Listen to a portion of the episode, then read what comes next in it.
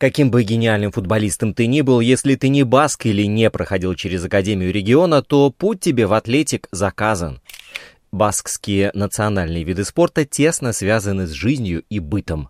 Такое чувство, что трудовая деятельность и спортивная составляющая настолько тесно переплелись, что уже непонятно, где зарабатывание денег, а где соревнования за медаль. Всем физкульт-привет! Меня зовут Роман Антонович, и я спортивный журналист Латвийского радио 4. Спорт многогранен, и он открыт для всех – профессионалов и любителей, болельщиков и их соседей.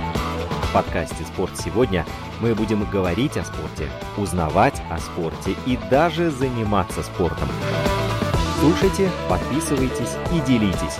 Эти действия, кстати, тоже считаются спортивной активностью. В настоящее время философия атлетика из Бильбао звучит четко и понятно. Спортивная философия клуба регулируется кодексом, в котором говорится, что спортивный клуб может выставлять на поле только игроков, прошедших обучение в его собственной академии или академиях других клубов страны Басков, или игроков, родившихся на следующих территориях, составляющих страну Басков – Биская, Гипускоа, Алава, Наварра, Лабурт, Сула и Нижняя Наварра. И вот тут напрашивается вопрос, а кто обучается в этих академиях? Правильно, в основном уроженцы страны Басков, и, как следствие, состав атлетика комплектуется именно из них. Ладно, сегодняшний выпуск мы начнем с футбольных традиций этой северной провинции Испании, а потом продолжим спортивными традициями басков в целом, потому что там, как выяснилось, творятся не менее интересные вещи. Итак, в Бильбао очень любят свою родину и буквально до крови преданы своим традициям до такой степени, что возникла уникальная ситуация. Каким бы гениальным футболистом ты ни был, если ты не баск или не проходил через Академию региона, то путь тебе в атлетик из Бильбао заказан. И ладно бы, будь это простая команда середняк, так ведь нет. Атлетик – один из самых титулованных клубов Испании. Может в нем сейчас и не заработать столько, сколько в мадридском Реале, но по престижности футболки Атлетик точно будет в лидерах. Хороший тому пример – уроженец Памплоны Икер Муньяин. Знаете, что он сделал? Он отказал самой Барселоне и остался предан Бильбао. Я никогда не сомневался в том, что хочу остаться в Атлетике. Очень горжусь принятым решением о продлении контракта. Атлетик покинули некоторые мои хорошие друзья, однако каждый принимает свои собственные решения. Я буду защищать цвета Атлетика до своей смерти. Это слова Икера в 2014 году. Прошло уже, сами считайте, сколько лет, и через весь скепсис злопыхателей и завистников испанец сумел сдержать свои обещания. Сейчас никто и не помышляет о покупке Муньяина, ведь всем и так известно, капитан ни за какие деньжищи не покинет родное судно в ближайшие годы. Сам игрок очень сильно изменился за эти годы. Он возмужал, пройдя через множество запоев и серьезнейших травм, и кардинально изменился в психологическом плане. Из щуплого юноши Икер вырос в бесстрашного бойца, полностью отдающего себя любимому делу. Внешне и вовсе стал напоминать стандартного викинга.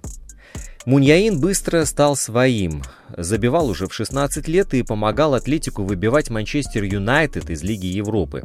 Детство Икера Муньяина не пестрило удивительными историями, здесь особо и рассказывать нечего, но стремительный прогресс перспективного левого вингера не могли не замечать скауты других клубов. Тем более Муньяин постоянно ездил на турниры в Каталонию, где ошивалось множество скаутов Великой Барселоны. Уже тогда вся Испания искала нового Месси в каждой подворотне, и юный испанец идеально подходил для этой роли по всем параметрам. Юркий, быстрый, резкий и, что самое важное, низкий. А еще Икер очень любил возиться с мячом, за что много получал по ногам.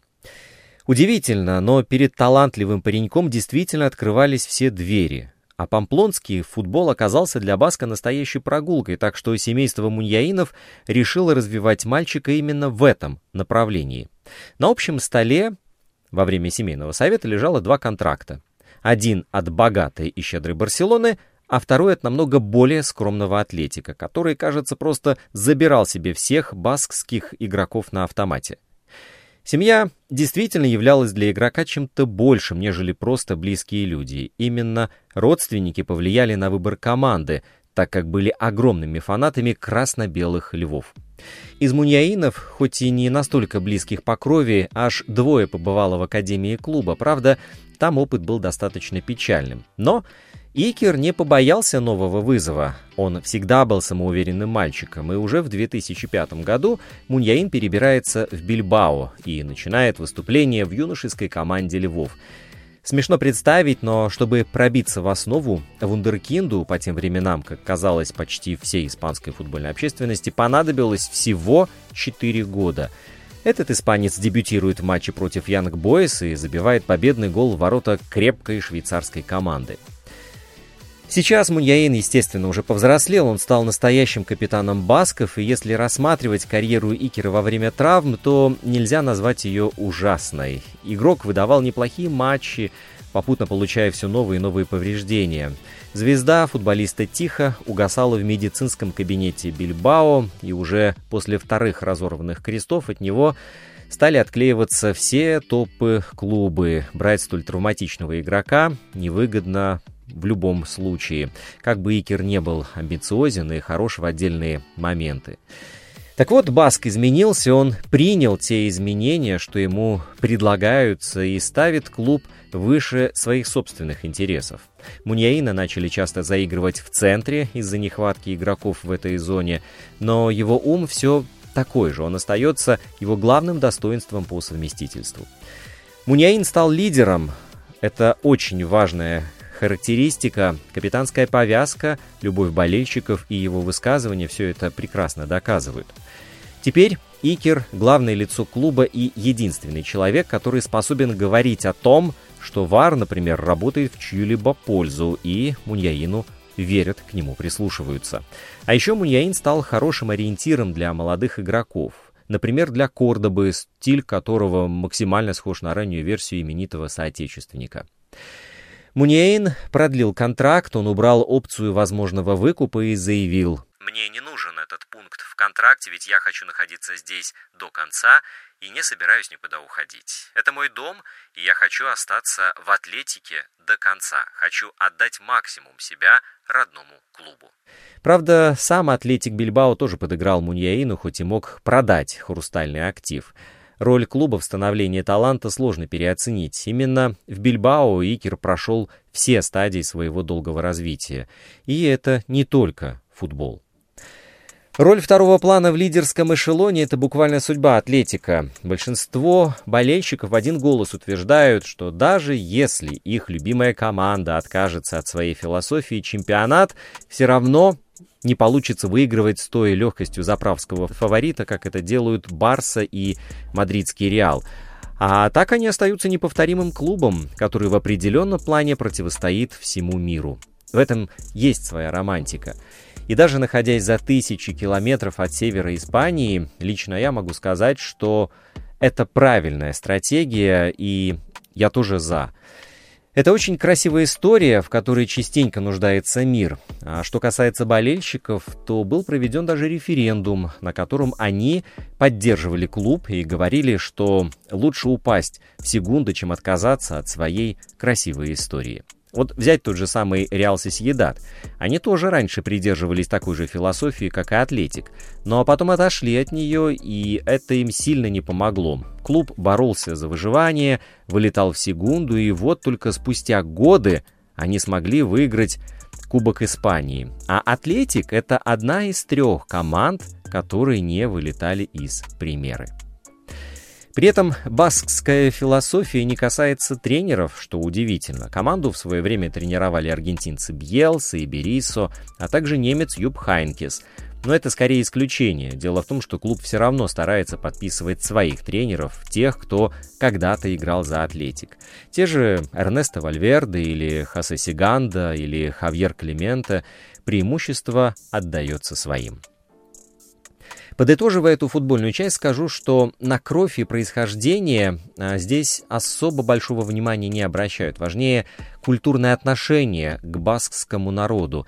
И не обязательно, чтобы игрок был из испанской части страны, ведь, как известно, на территории Франции тоже находятся три баскских области.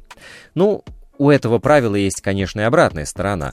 Например, ты баск, но ты не можешь играть за Атлетик как такое может быть, виной всему события прошлых лет. Гражданская война и поражение республиканцев сказались на клубе из Бильбао как ни на ком другом. Эти геополитические потрясения вызвали массовый исход жителей в другие страны. В результате получилось так, что только в одной Южной Америке проживает более 10 миллионов человек баскского происхождения. Это в пять раз больше, чем самой Испании. Но никто из них не может играть в атлетике, хотя с таким ресурсом футбольный клуб был бы на порядок сильнее. Например, Хулио Хорхе Олартикоэче чемпион мира 86 года и легенда аргентинского футбола. Он имеет баскских предков из местечка Аяральдеа. Пабло Хавьер Сабалета, несмотря на родственников в Гипускоа, он также заявлял, что является поклонником Атлетика, но играть за него не смог. Гонсало Херардо Игуаин, Легендарный человек, один из самых известных футболистов с баскским происхождением. Одно время даже ходили разговоры о его возможном подписании в «Атлетик», но руководство клуба не решилось на изменение философии.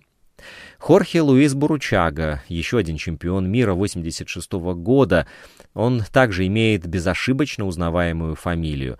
Ныне ушедший на пенсию футболист, как и все, кто представлен в этом списке, обязан своей фамилией знаменитой баскской диаспоре. Джорджан Даниэль де Раскает, Диего Мартин Фарлан, ну и, конечно же, хотелось бы закончить этот список, он, кстати, далеко не полный, а, человеком по имени Сантос Урдинаран, один из самых успешных игроков в истории сборной Уругвая с баскским происхождением и фамилией, которая означает «голубая долина». Вот сейчас я все это рассказываю, а в голове мелькает мысль, что баски рождаются чтобы играть в футбол. Но это, конечно, не совсем так, потому что один из самых мятежных в прошлом регионов Испании богат не только на футбольные таланты. Пристегнитесь, сейчас начнется самое интересное. Баскские национальные виды спорта тесно связаны с жизнью и бытом. Они являются отражением трудовой деятельности народа. Есть даже специальное название – эрикиролог. Оно используется в баскском языке для обозначения ряда сельских соревнований, основанных на традиционных видах деревенских работ. Например, в эрикиролог входит аясколерис – рубка стволов деревьев на скорость. Она берет начало от очень распространенной у басков профессии лесоруба, а соревнования по поднятию камней – берут начало от профессии каменотеса. Статус спорта эти соревнования получили только в 80-х годах прошлого века, когда начали создаваться спортивные федерации по сельским видам спорта. В наши дни любое баскское национальное спортивное соревнование сопровождается песнями, плясками и является особым событием для местного населения. В общем, самый что ни на есть яркий праздник во всех своих проявлениях. А начнем мы с пилоты баска. Это вообще самый популярный вид спорта в этой части Испании. Игра стала распространяться еще в 17 веке и до сих пор является культовым видом спорта у басков. В 1900 году баскская пилота была даже включена в программу Олимпийских игр в Париже. Знание того, что «ла пилота» в испанском языке означает «мяч», моментально наводит на мысль, что речь, скорее всего, идет о разновидности футбола. Но нет. Пилота Баска с виду напоминает сквош и является прообразом современного тенниса. В основном в нее играют мужчины. Один на один, пара на пару или командами до шести человек. Игрок, или, как говорят баски, пилотери, бросает мяч в плотную каменную стену. Его соперник должен перехватить рукой тот самый мяч пилоту и запустить его обратно. Суть игры заключается в том, чтобы послать мяч так, чтобы соперник не смог достать его или при ударе совершил ошибку.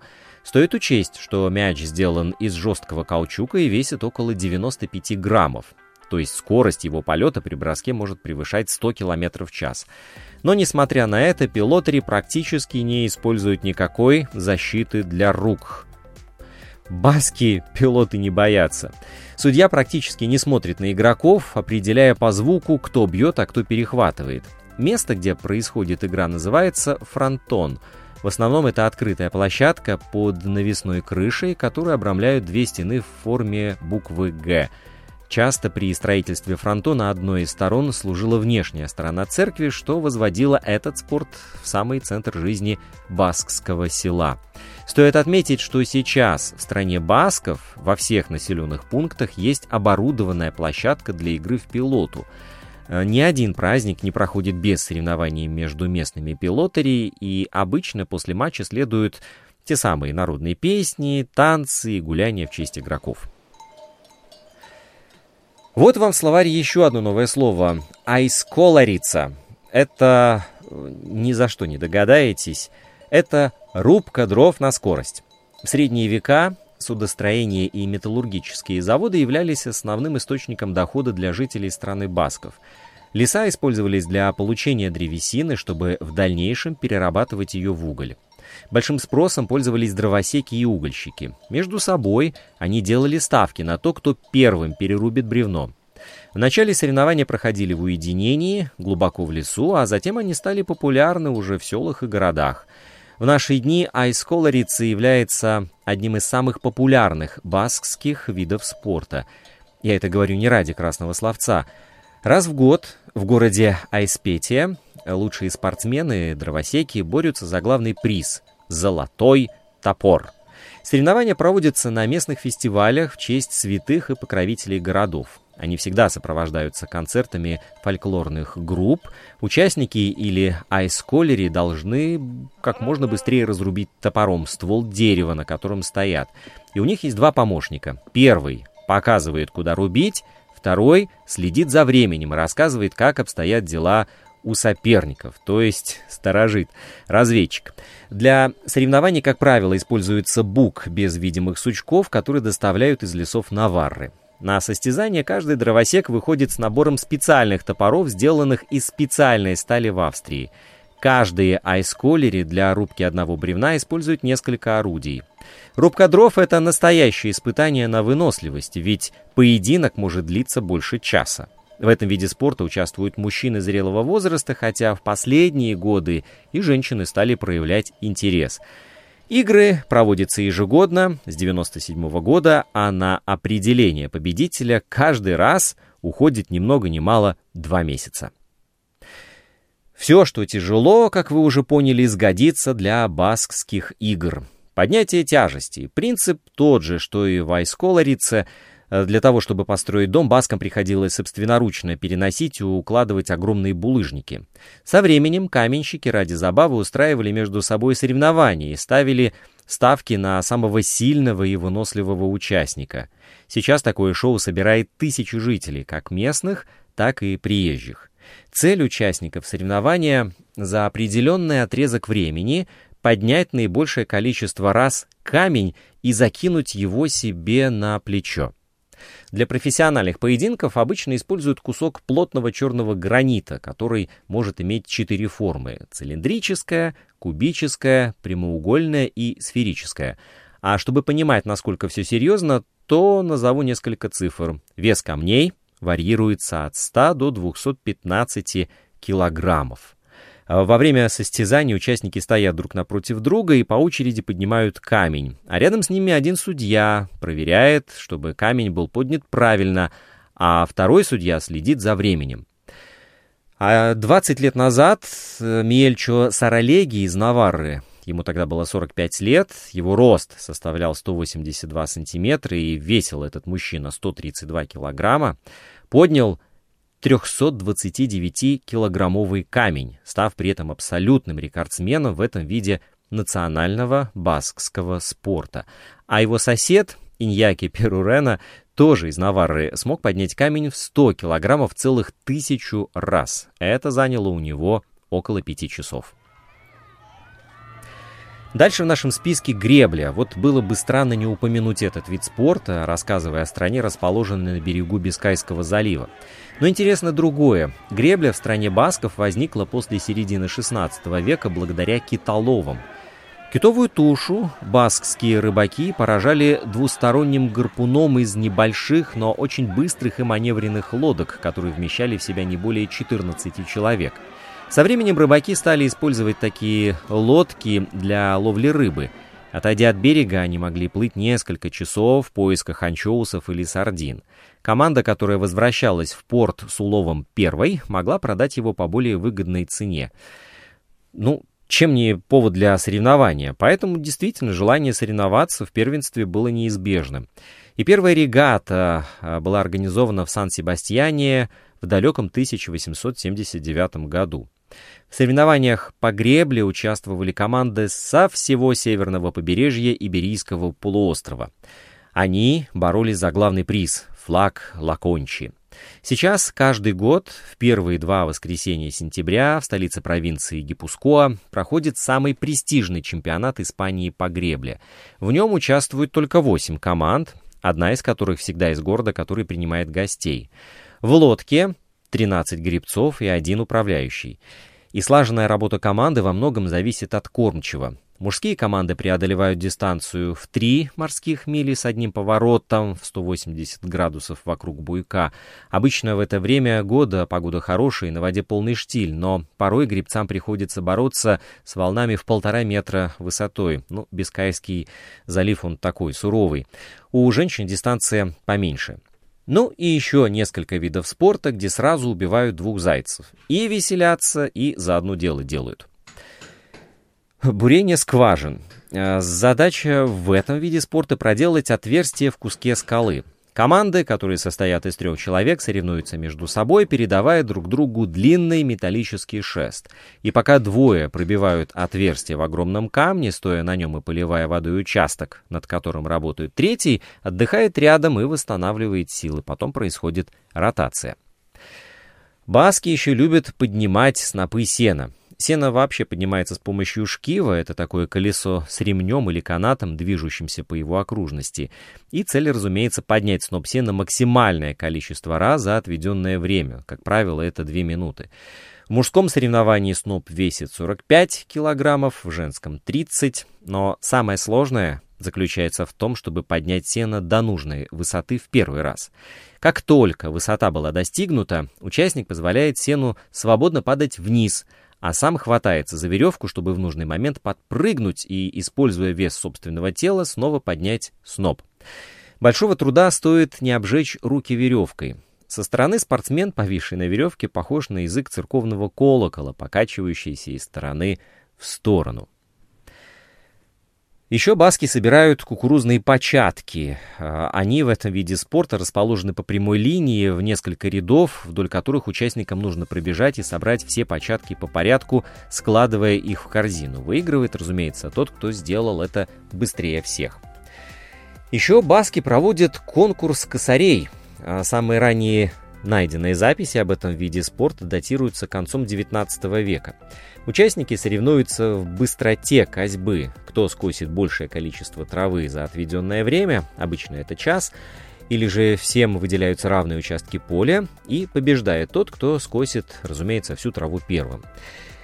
Сначала соревнования проводятся по принципу ограниченного времени часа, иногда и целых два часа, отведенных на работу косой, а по истечении времени траву собирают, связывают в тюки и взвешивают, чтобы только тогда определить победителя. Зрители соревнований часто делают денежные ставки на игроков, после чего победитель также получает свою часть прибыли. Вот такой баскский тотализатор. Использование косы до сих пор широко распространено в стране басков. Так как некоторые горные склоны с пастбищами слишком крутые, они не подходят для обработки современной сельскохозяйственной техникой. Поэтому приходится работать вручную, срезая густую траву и папоротник. Хороший косарь может обработать участок в 50 квадратных метров за один день, а потом еще и в соревнованиях выиграть. Вот откуда хорошие спортсмены сохранились в наши дни. И еще один вид спорта – это бег с мешками. Он требует скорости, он требует выносливости. Участники ведь бегут с тяжелыми мешками на плечах, обычно в формате эстафеты, по три участника в каждой команде. В зависимости от региона мешки могут быть наполнены разнообразными вещами, например, хлебом или фасолью, а допустимый вес мешков 60, 75 или даже 80 килограммов. Так что спорт в стране басков это больше, чем просто спорт. Инстаграм подкаста «Спорт сегодня» at lr4sport. Домашняя страница радиоканала lr4.lv, страница в Фейсбуке «Латвийское радио 4». Слушайте, подписывайтесь и делитесь. Мы с вами скоро встретимся вновь.